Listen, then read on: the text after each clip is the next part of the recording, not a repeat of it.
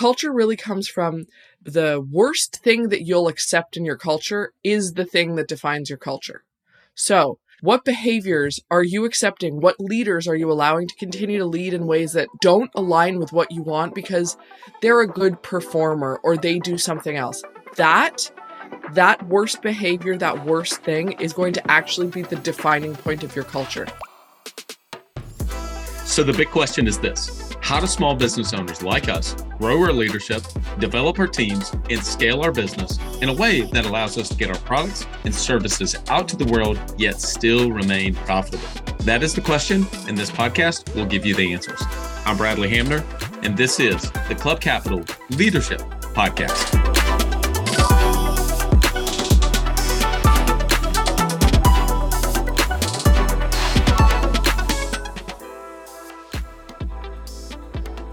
This podcast is brought to you by Autopilot Recruiting. Join over 1,200 State Farm agents in putting your recruiting on autopilot. Any successful insurance agent will tell you how important team is. Finding those rockstar team members doesn't happen when left to chance. It happens through consistent recruiting. You never know when you're going to lose a team member, and the key to an incredible team is constantly searching for the best talent. Autopilot Recruiting is a continuous recruiting service where you'll be assigned a recruiter that has been trained to recruit on your behalf every business day. This recruiter will take over and revamp your career plug, send out assessments, do pre-screened phone interviews, and schedule your in-office interviews. All you need to do is to show up and give a thumbs up or a thumbs down. This ongoing service is extremely affordable and a no-brainer for taking your insurance agency to the next level. Listeners of the Club Capital Leadership Podcast, go to autopilotrecruiting.com and use the code CLUBCAPITAL to get started. Again, autopilotrecruiting.com and use the code CLUBCAPITAL to get started. Welcome to another episode of the Club Capital Leadership Podcast. My name is Bradley Hamner.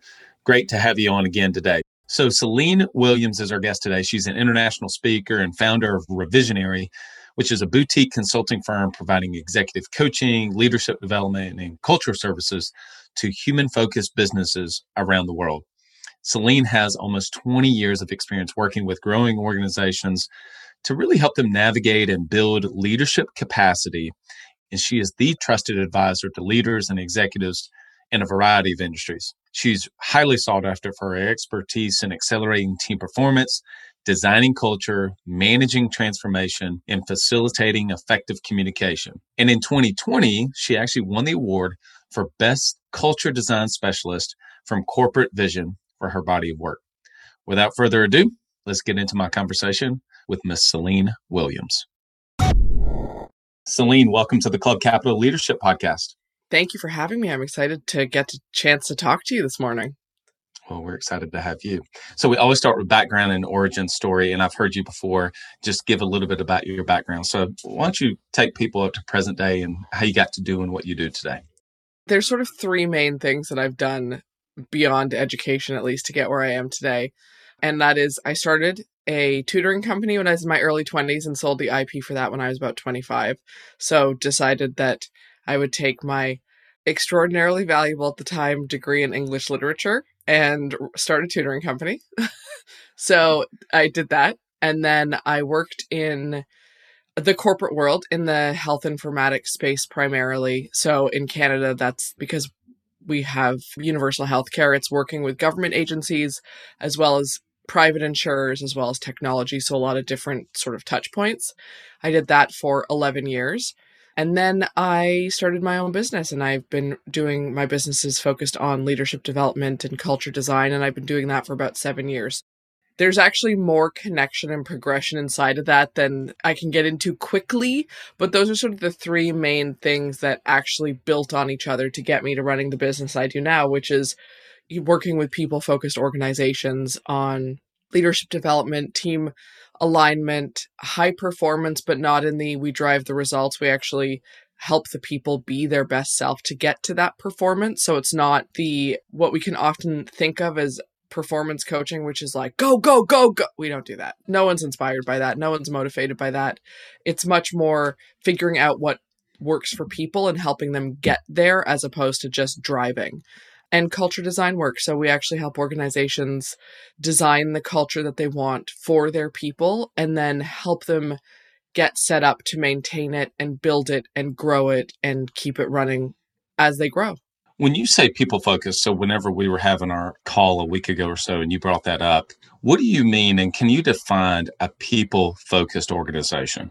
Yeah. So I think the easiest way to define it is that, I mean, it's so corny to say this, but it's really putting people at the center of the organization. So traditionally, businesses tend to be product or profit focused. So they focus on, let's build the product that's going to give us the best outcomes. It's going to get us the best clients. We're going to have the best features inside of it. And they focus on the things, and none of the things exist without the people.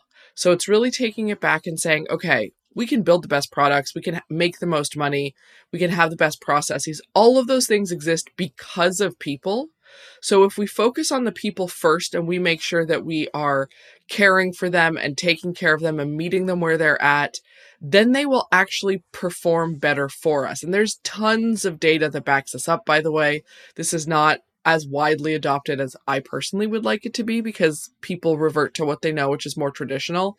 But we know that when organizations come from that people-focused lens, put people first, that the profits and the products and all those things generally come, as opposed to trying to like nail a hammer, round peg, square peg, round hole, as opposed to the other way around. Yeah. Heard you mention about aspirational ideas, whether it's core values or we have this culture in our organization of XYZ, but the reality is they're not living that out, right? And I knew you've had so many examples of that. So they put things on the wall. They even go on a maybe a leadership retreat of some sort. And so what I really want to ask you about here is to define not the person who's doing it for fake, but they're actually truly trying to create the culture that they want in their organization, but it's not there. Yep. The leader is attempting to do all of the right things and not just for checking the boxes, although that could be a whole nother conversation for someone trying to look a certain way. So I'm not talking about that person. Yep. I'm talking about, obviously, our audience is insurance agency owners, and they are trying to create the culture in their organization that they want to have. And the things that they're saying are the right things that they're saying, but they're not doing that. Why is that? So there's a few things that happen in situations like this. And just for the record, I love this question because I think it's very tactical and it's actually taking and applying to real life situations. So I appreciate you doing that because this is what I love getting to talk about. There are a few things that can happen. The first thing is if they're not basing what they want their culture to be on what's actually there, it's never going to take. So that means doing the work to take a look at what is good and bad about the way things work and how things work in your organization and your team right now. What often happens is we say, okay, we want to, even if it's not aspirational, we want to be this way. We want the team to operate in this way. So they design that without the foundation to get there. So the first thing I would say is that you have to do, and this is a lot of the work that we do, is we go in and it's not that you have to bring in someone external to do this. I want to be really clear, but I'm explaining how we do it, which is why it's effective, which is you go in and you actually take a look at what is really happening. Who's behaving in what way? How are things working? Someone says something. Is that the reality? Right? Culture really comes from the worst thing that you'll accept in your culture is the thing that defines your culture. So what behaviors are you accepting? What leaders are you allowing to continue to lead in ways that don't align with what you want because they're a good performer or they do something else? That worst behavior, that worst thing is going to actually be the defining point of your culture. So you have to look at the good and the bad. You can't just out of nowhere design something or say, this is how you want it to be if there's no foundation for it. So you have to look, what are you rewarding? What are you allowing to continue to happen? How do people actually communicate? It's great to think that we all communicate in this way. Every company that I've ever worked with says that we do feedback fairly well, if not really well. We know how to give feedback. Zero companies I have ever worked with actually have a good practice around feedback. They'll say, well, we do performance management once a year. That's not a good practice around feedback. They don't know how to give feedback. They don't know how to receive feedback. So you really have to look at how all of these things operate if you want to be in a position to design a culture that's going to stick and to design ways of working and the how of ways of working that is going to work for your company. And we skip over that initial phase. Everyone wants to skip over that initial phase and get into the fun stuff. Because the fun stuff is like, how do we make this work? What is this going to look like? What does putting it all into action? That's the fun stuff, but it does not stick if you don't do the hard stuff at the beginning. Yeah. So what I hear you say is almost an analogy of Google Maps. So you got to just say Google Maps is really good at getting you where you want to go, but it has to know two coordinates. Number one, where do you want to be? And then number two, or point A, where are you starting from? Correct? Yes. Yes. Yeah. That's a great analogy. I'm going to steal that and use that in the future because that is a great analogy. We don't spend enough time defining where we're starting. It's like saying we're starting in the city of Atlanta. We're in the city of Atlanta and we want to get to Missouri, right? Like Kansas City. We're in the city of Atlanta. We want to get to Kansas City. That is both ends of that, but especially the starting point. Yeah. That's too vague. That's not enough information. There are 100 routes you could take. There are 100 ways you could go wrong. It's just not enough information. So that's actually a really incredible analogy for this. Depending on where you're starting from, different timelines and resources are required to get you there. To use your example, you're in Toronto. I'm in North Alabama. I'm trying to get to Kansas City. Well, different timelines and resources are required for us both to get to Kansas City. I mean, right? Yeah. So I totally agree with that. So I have to ask about two things you just mentioned on that one question. One brings to mind this concept of point A. So where are we starting from? And I just have to, in my mind, I was thinking about, I don't know how to say it, but sometimes the leaders just don't have some good self-awareness. They think it's one thing, but the reality is they don't. And so actually bringing somebody in from the outside is the first time for somebody to be able to call that out and say, that's not at all what's happening, number one, in your organization, but also the way that you are actually operating is not consistent with the way you think that you're operating. So can you just talk about self-awareness? And then kind of part two of that question, you mentioned about feedback. So I think feedback, when people hear that, it's one directional. It's the leader to the team, but there's also feedback is how do you receive it? 100%. And there's a great book called Thanks for the Feedback. I don't know if you've ever read that book. I have. But I think that both of those are really important, is to teach and share the team how to receive feedback, but also be willing to, as the leader, get better at giving feedback. So can you touch on those two things? I can. So I'll start with self-awareness, and you're 100% right. Most people, I wish I could say it was a small percentage, but the truth is that most people don't have as good self-awareness as they think they do. And they don't know what they don't know. So it's kind of a dangerous combination for a leader because they often think, because I'm a leader, I am very self-aware because it's sort of part and parcel. And we learn about emotional intelligence, and et cetera, et cetera. It can correlate. It's not a causation. So those are not always true. And they don't know what they don't know because people aren't giving them that feedback. I'm actually going to tie these two things together a little bit, right? So people aren't giving them the feedback. People aren't telling them. Most people are uncomfortable or hesitant to go to their leader and say, hey, I don't think you're showing up as effectively as you could be for all these reasons. Here's the impact of what happened. What happened in that meeting? Here's the impact it had on the team. People don't do that with their leaders. Very few. It really is a people-centric organization where that is happening naturally and in a flow. And again, few and far between, because that's not traditionally part of how we do business. So self-awareness it's a challenge, and it is a process, and it is hard work, and it can be very messy to be in the mucky muck of figuring out what you do well, what you don't do well. And this is really where having an external person come in, whether it's about, so if you're a leader, 360s, I can't emphasize that enough. Have 360s done where you have external people doing them. Don't put it on your HR team because I've seen this happen and they'll never get real honest information, not because there's anything wrong with them, but because people are unsure if it's going to be confidential. So get real 360s done. Yeah. Yeah. So real question about that. Can you define, so for somebody that's never heard that term before, what a 360 is, and maybe if there's a resource or, there's a lot of different tools out there, one that you're accustomed to. So if nobody's ever heard that, can you define it and then point us to a resource? Yeah. Leadership 360. 360 doesn't have to be only for leaders. It's basically an assessment or a survey where a leader has a certain number of people. My personal opinion is a minimum of 8, but ideally more than 10 people that go through an assessment either online or interview format or a combination of both, asking questions about how that person shows up as a leader. And the idea behind it is that the information is captured anonymously so that it can be rolled together and give the leader real insight into the impact they are having. So the leader takes the assessment for themselves, so you get a sense of how they think they show up, and then people around them take the assessment. Ideally, you want to have the person that they report to taking the assessment.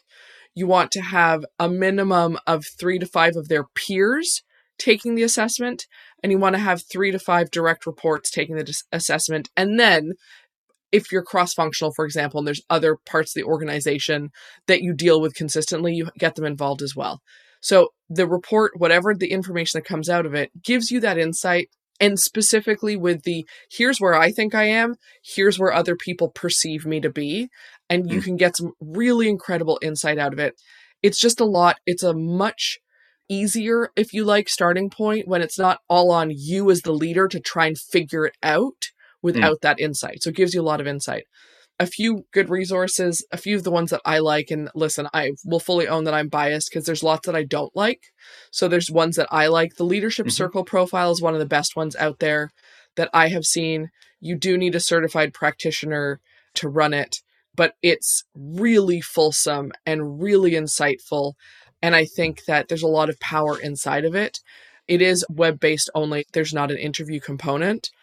If you want to run your own or create your own, there's a few online programs and systems you can sign up for, get a license, and sort of put your own questions in and do it internally if you want to keep it internal to the organization.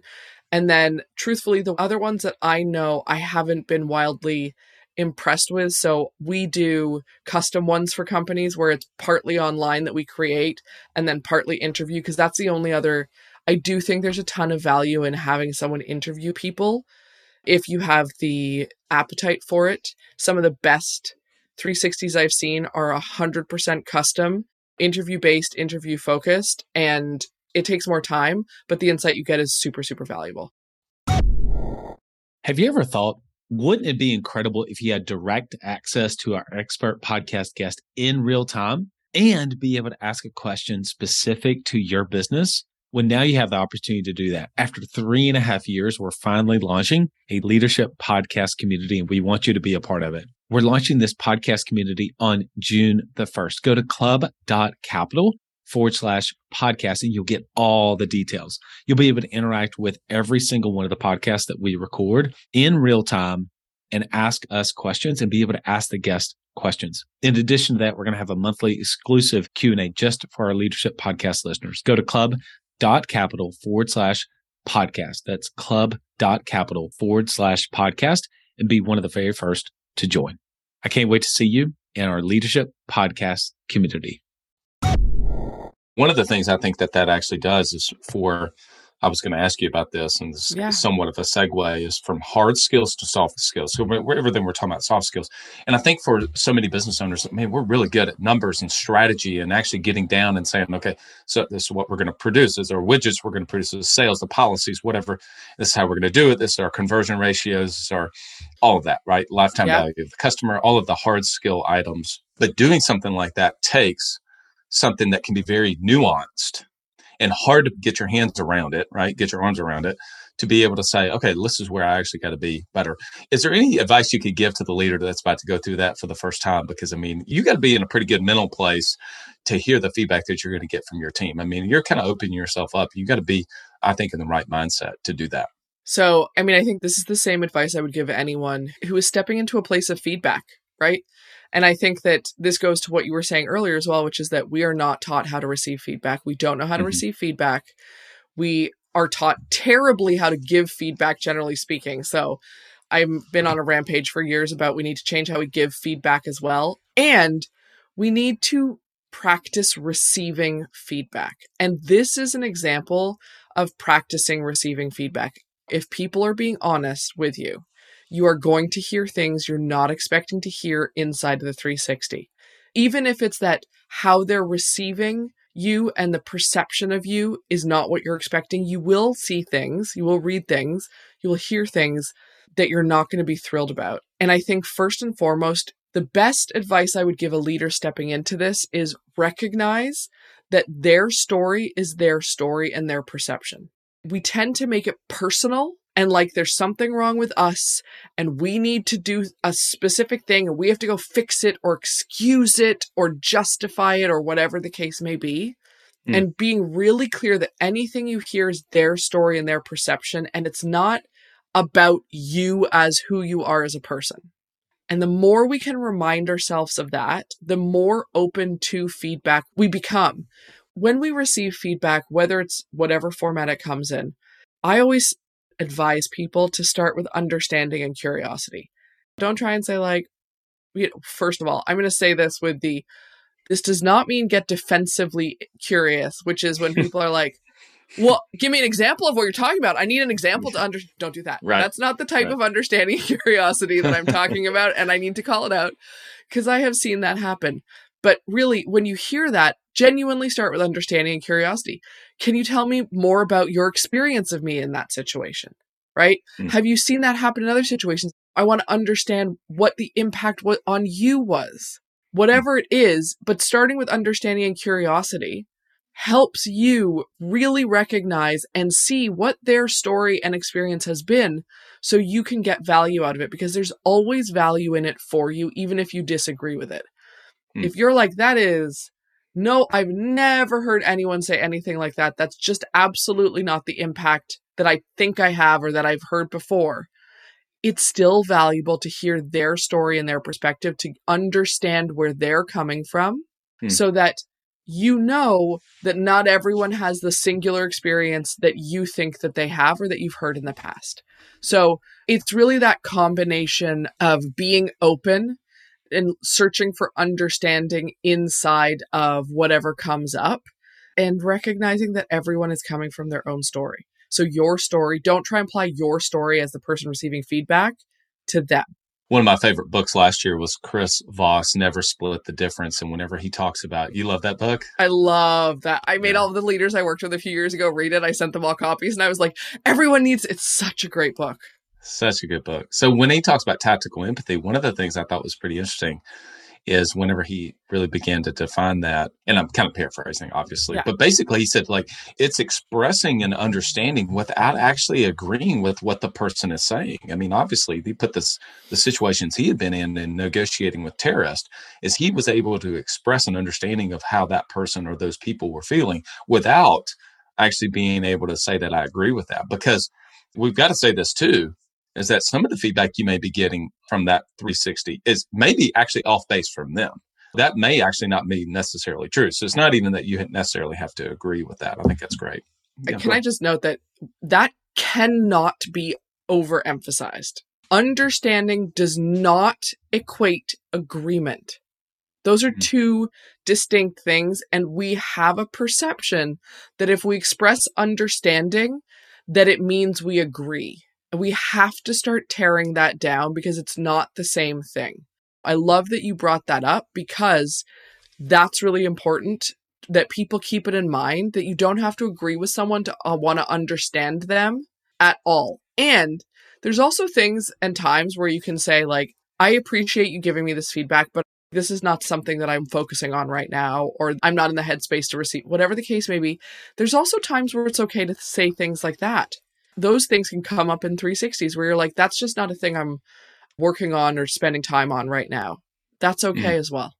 I appreciate you saying that too, because then the tendency for the high performance leader is to get all this feedback and to feel like, okay, now I've got to go work on all 17 of these areas when the reality is that's not at all the case. No. All 17 of those areas may not even be areas that you have to focus on, but taking maybe one or two of those areas and saying, you know, there's a common theme here and having that willingness to look inward and say, you know what, that probably is something that I need to address and begin to actually work on. Yeah, absolutely. 100%. We're beginning to come out of the COVID pandemic, but I bring that up not to have a conversation specifically about the pandemic and quarantines, but more so about the increasing amount of remote workers and just leadership and culture whenever you maybe have some sort of a hybrid system. There's certainly a lot of organizations now that are completely remote. But then I think there's an increasing amount of people that have a hybrid system, right? Some of the people go in, maybe sometimes they go in, they don't go, not every single day, et cetera. Can you just talk about the challenges, but then also the opportunities of creating the culture, or to use your word, culture design, whenever you have a fully remote or hybrid team? There are definitely unique challenges, in especially with hybrid teams. There are more challenges with hybrid teams than completely remote. It is always easier to design a culture around homogeneity than it is around diversity.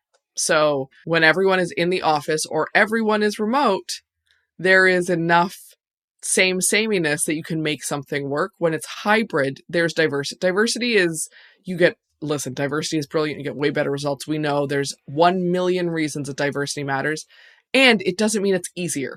And culture design is one of many places where it's not easier, but it's worth it to spend the time doing it. So I would say that the biggest mistake I see made when it comes to organizations going remote or hybrid and culture is trying to take everything that worked when it was in person and applying it to remote or hybrid. We have to stop doing that. I don't care if it's a meeting. I don't care if it's the schedule of meetings. It does not work to take the same thing, to just try and pull it out of in-person and drop it into remote or hybrid. And so that's the first thing that I always say when it comes to designing culture for remote or hybrid, is that if you try and do that, you're going to have so many additional challenges you're not even anticipating, because it doesn't work that way. The real question inside of this for me is, it depends on the size of the team and the size of the organization. So if you have an organization, if your company, your team, your organization is 50 people, it's still small enough to have individual conversations, to understand how different people work, what matters with them, and be able to meet most people part way. If you have an organization of 1,000 people, it is a very different endeavor to design culture for 1,000 hybrid workers and 1,000 hybrid people than it is for 50. So part of it becomes, how big is your organization? What really matters? Getting very clear on what the values of the organization are, what matters inside of the culture, and what the experience is. And I think it's also, we're never going to replace in-person entirely with virtual. We know that from all the neuroscience behind it, that when we're in person, our brains fire in different ways than they do when we're on video or when we're on voice. It's different. And so the connection points are deeper. Our brains get lit up in much more excitable ways when we can actually be in person in physical proximity to people. So I always suggest that even whether it's hybrid or entirely remote, that part of the touch points, at least one touch point a year, is also in person, in order to enable that, because those connections then help us manage ourselves and the people around us in the in-between times when we're not in person, because we have had the experience to say, okay, you know what? I know Bradley well enough, having met him in person, to give him some grace in this way, or to ask this question, or to approach it in this situation. And it gives us a different foundation of how we work together. We get a sense of, so the analogy that I use for culture is always that culture is a sandbox, and the company is building the sandbox. They are putting those four edges of the sandbox together, and they're responsible for maintaining it and nailing it together and making sure that it's stable and it can hold the sand. Everyone in the company are the kids in the sandbox playing. They can play 85 different things. Build a sandcastle, pour some water, bury a friend, whatever the case may be. There's 100 different ways that you can play inside the sandbox. And so in order to enable everyone to play in the sandbox together, you want to have enough information to define it in a way that works for them, that includes everyone inside the sandbox, hybrid, remote, in office, whatever the case may be. And you've gathered enough information for them that you have a sense of the types of things they want to play in the sandbox. So it's not just take one thing, apply it. That doesn't work. It really is a collective. There has to be some understanding. There has to be some collection of information. And then talking to your people to find out what matters to them. Because your people, your companies, for some companies, events are super important. And they have to be made remote in order for those people to feel valued, right? Sales organizations are often like that. Events matter a ton. Okay, great. those are not your whole culture, but let's make sure you're working that into what this looks like remotely. For some people, they don't want that. Some companies don't want that. Tech companies are not like, hey, you know what we're going to do, throw huge remote events. That's not happening. If you have a company of programmers, they don't care about that. But there's something else that they might care about. It's not one size fits all.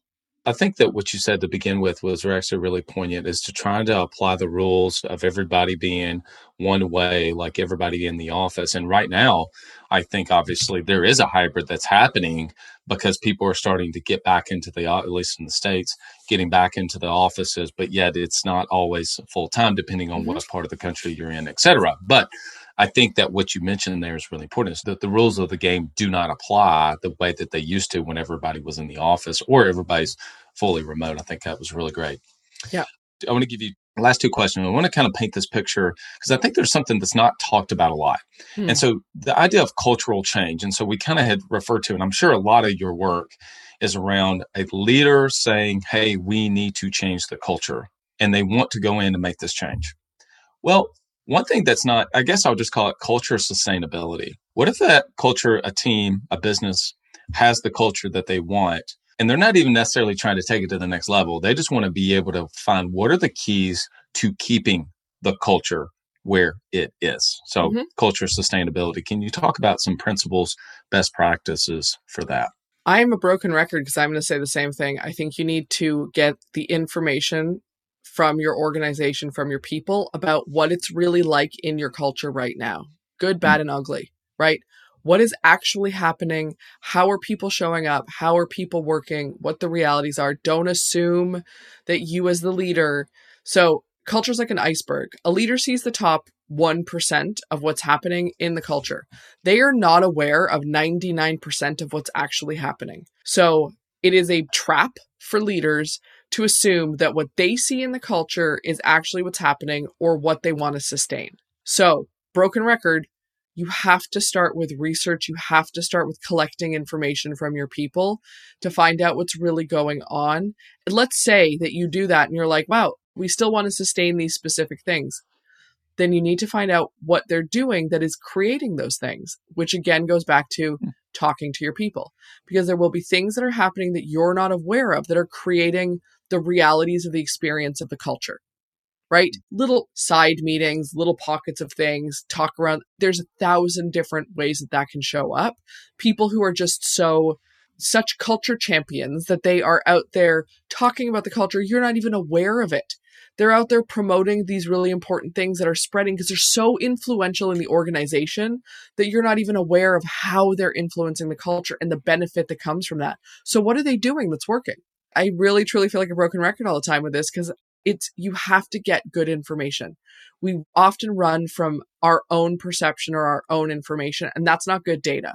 So let's get really good information and then figure out what it is specifically that we want to sustain in the culture and what is working right now to get it to where it is, and how can we either do more of that to keep it sustainable or ensure that there's some sort of redundancy inside of it, that if one person or one linchpin moves on or changes, the whole thing doesn't fall apart.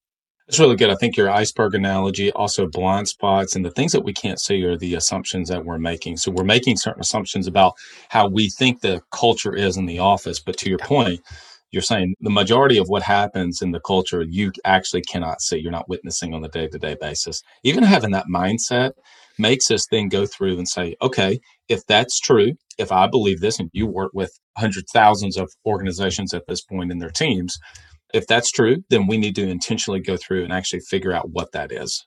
Yep. Yeah. So there's a book called The Four Agreements that you may have read. And one of the four agreements is don't make assumptions. And I always say that that needs to be the starting point for all of the work that we do on ourselves, in the world around us, and everything, is don't make assumptions. When we make assumptions, we have blinders on no matter what. So I read that book in my 20s, and literally that is probably the thing I say more than anything is, I have an assumption, let me ask you about this. So I'll acknowledge it and ask it, because I never want to be in the place where I think my lens on something is the only lens or the best lens. Love that.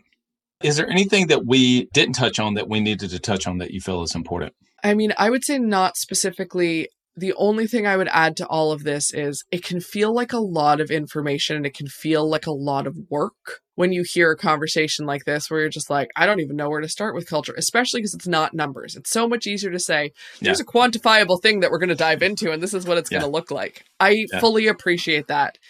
And focusing on culture and leadership and the people side of the business enables all of that quantifiable stuff to work more efficiently and effectively. And don't get overwhelmed. You don't have to boil the ocean to get started on leadership development or culture design or whatever it is for your organization. And if you have more than 5 people in your organization, this is already something you should be thinking about in some capacity. Again, you don't have to boil the ocean. You don't have to do all of the things. But in some capacity, once you have 5 people, I highly, highly recommend you start thinking about this so you don't end up in a situation where things are out of control and you're having to, quote, fix your company or the people issue that you have. All right. You ready for the world famous E9 rapid fire? I am as ready as I'm ever going to be. What's the last book that you read? Where the Crawdads Sing. What's the book that you would recommend the most to others regarding leadership development and culture design? I was going to say, Four Agreements is the book that I hands down recommend the most, but it's not leadership development and culture design. Right now, it's Think Again by Adam Grant, which is really, I would say it's not a formal leadership development book. And then the other one would be Dare to Lead, Brené Brown. Okay. I have both of those. I actually just got Adam Grant's book. It's sitting on my nightstand. I have not started reading it yet. It's so good. He is one of my favorite humans on the planet. I think you'll really enjoy it. He's brilliant. Awesome. What is the most commonly held belief or best practice around culture that you disagree with? That we have to sit down and write out our vision, mission, and values as the first starting point of anything to do with culture. What's your favorite tech tool or app that you use every day? You can't say your iPhone. Evernote is probably the thing that or my Remarkable 2. If it's a physical tool, it's my Remarkable 2. If it's an app, it's Evernote. I love Evernote. I have been getting targeted by Remarkable 2 all the time. I've not pulled the trigger on it yet because I stick with my iPad. So we'll have to have a conversation offline about the Remarkable 2. Okay. Who would you most like to sit next to a 10-hour flight, dead or alive, and why? Adam Grant. Hands down. He is my current favorite. I keep telling everyone he's my intellectual crush because the way his brain works is I just can't get enough of it. So Adam Grant. When you're not working, what do you love to do? Travel, which is not real right now. I don't have family in North America, so travel's a big one for me, but I love to read. I love reading in a way that I can spend all of my spare time doing it. What's the thing that you've learned the most about yourself during the COVID pandemic? First and foremost, I have ADD and it is so much worse when I don't have all of the things that I would normally have in place to manage it. So that was a fun realization during COVID, and we're still in lockdown here, so ongoing. And then I think the other one is that there were a lot of things that I was doing that I felt obligated to do that I didn't actually enjoy doing. And I haven't felt that obligation, and I don't miss that feeling. Fill in the blank, 10 years ago, I had no idea this would be so hard. That's so lame. Social media. Why does it take so much time? Last question. What's the best piece of leadership advice you've ever received? It was trust your instincts. And it was in the context of you lead with your heart and you have that connection to people. You really see people. So trust your instincts. Love that. Céline, I've enjoyed this conversation. I appreciate the way that you've been able to take something that leadership development and culture and make it into something that people feel like that they actually have the tactical tools to be able to figure out, okay, now here's what I need to do to either improve the culture in my office, in my company, or keep the culture that I have sustaining. So thank you for that. If people want to learn more about you, what you and your team do, how can they get in touch with you? LinkedIn is probably the easiest way to connect with me, just individually, if you want to just talk to me. And it's Céline Williams on LinkedIn, or our website is revisionary.ca. So awesome. It's visionary with the R-E at the front. Love it. Céline, thanks for coming on the podcast. Thank you for having me. It's a pleasure. That was a great conversation with Céline. Culture, leadership development has been things and topics that have come up a lot on several different episodes. But I really did like the fact that she always kind of brought it back to some core principles. Number one is understanding kind of where you're starting from. So it's important to have a vision of where you want the culture to be, but you got to really first do the work to understand where it is today. I thought the conversation around the 360 reviews is incredibly important. So definitely take a look at Leadership Circle Profile. I'd actually not heard of that, so I'm going to make sure I do some research on that.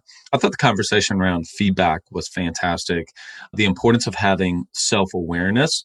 And then whenever she went through and gave the analogies of the iceberg and of the sandbox, but in particular, the iceberg of just, we only see a small percentage and portion of the culture that is actually happening in an organization. We went on to kind of talk after the podcast recording had stopped about just different experiences that we had and my own experiences of having the cultures that you want to have, but also at times where we did not have the culture that you want to have, and just how important it is to really be intentional about seeking out that feedback, bringing in potentially a third party, somebody like Céline. So reach out to her team, go to revisionary.com. We'll make sure we put that in the show notes.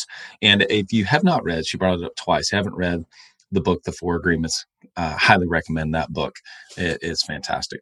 A big shout out to our podcast sponsors, Autopilot Recruiting, Coach P Consulting, and of course, Club Capital.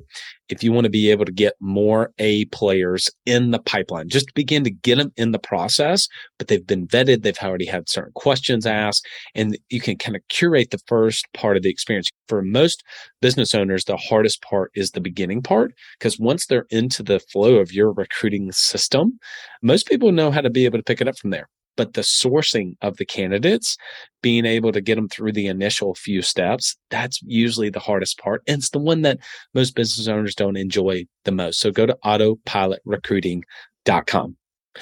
For me personally and for the team, the best investments I've been able to make, other than in the people themselves, is in development. You all know that I personally love personal development and developing of others. And so growth is a huge just part of who I am for sure. And I know it's the same way for you. If you're listening to this podcast, you're somebody that's a growth-minded person for you, but also for your team. Well, there's really no better way, especially if you're an insurance agency owner, than to give your team consistency. I will say this, I heard this recently, I'm going to say this more often, is recency beats intensity. And I think the same thing is with developing of our team.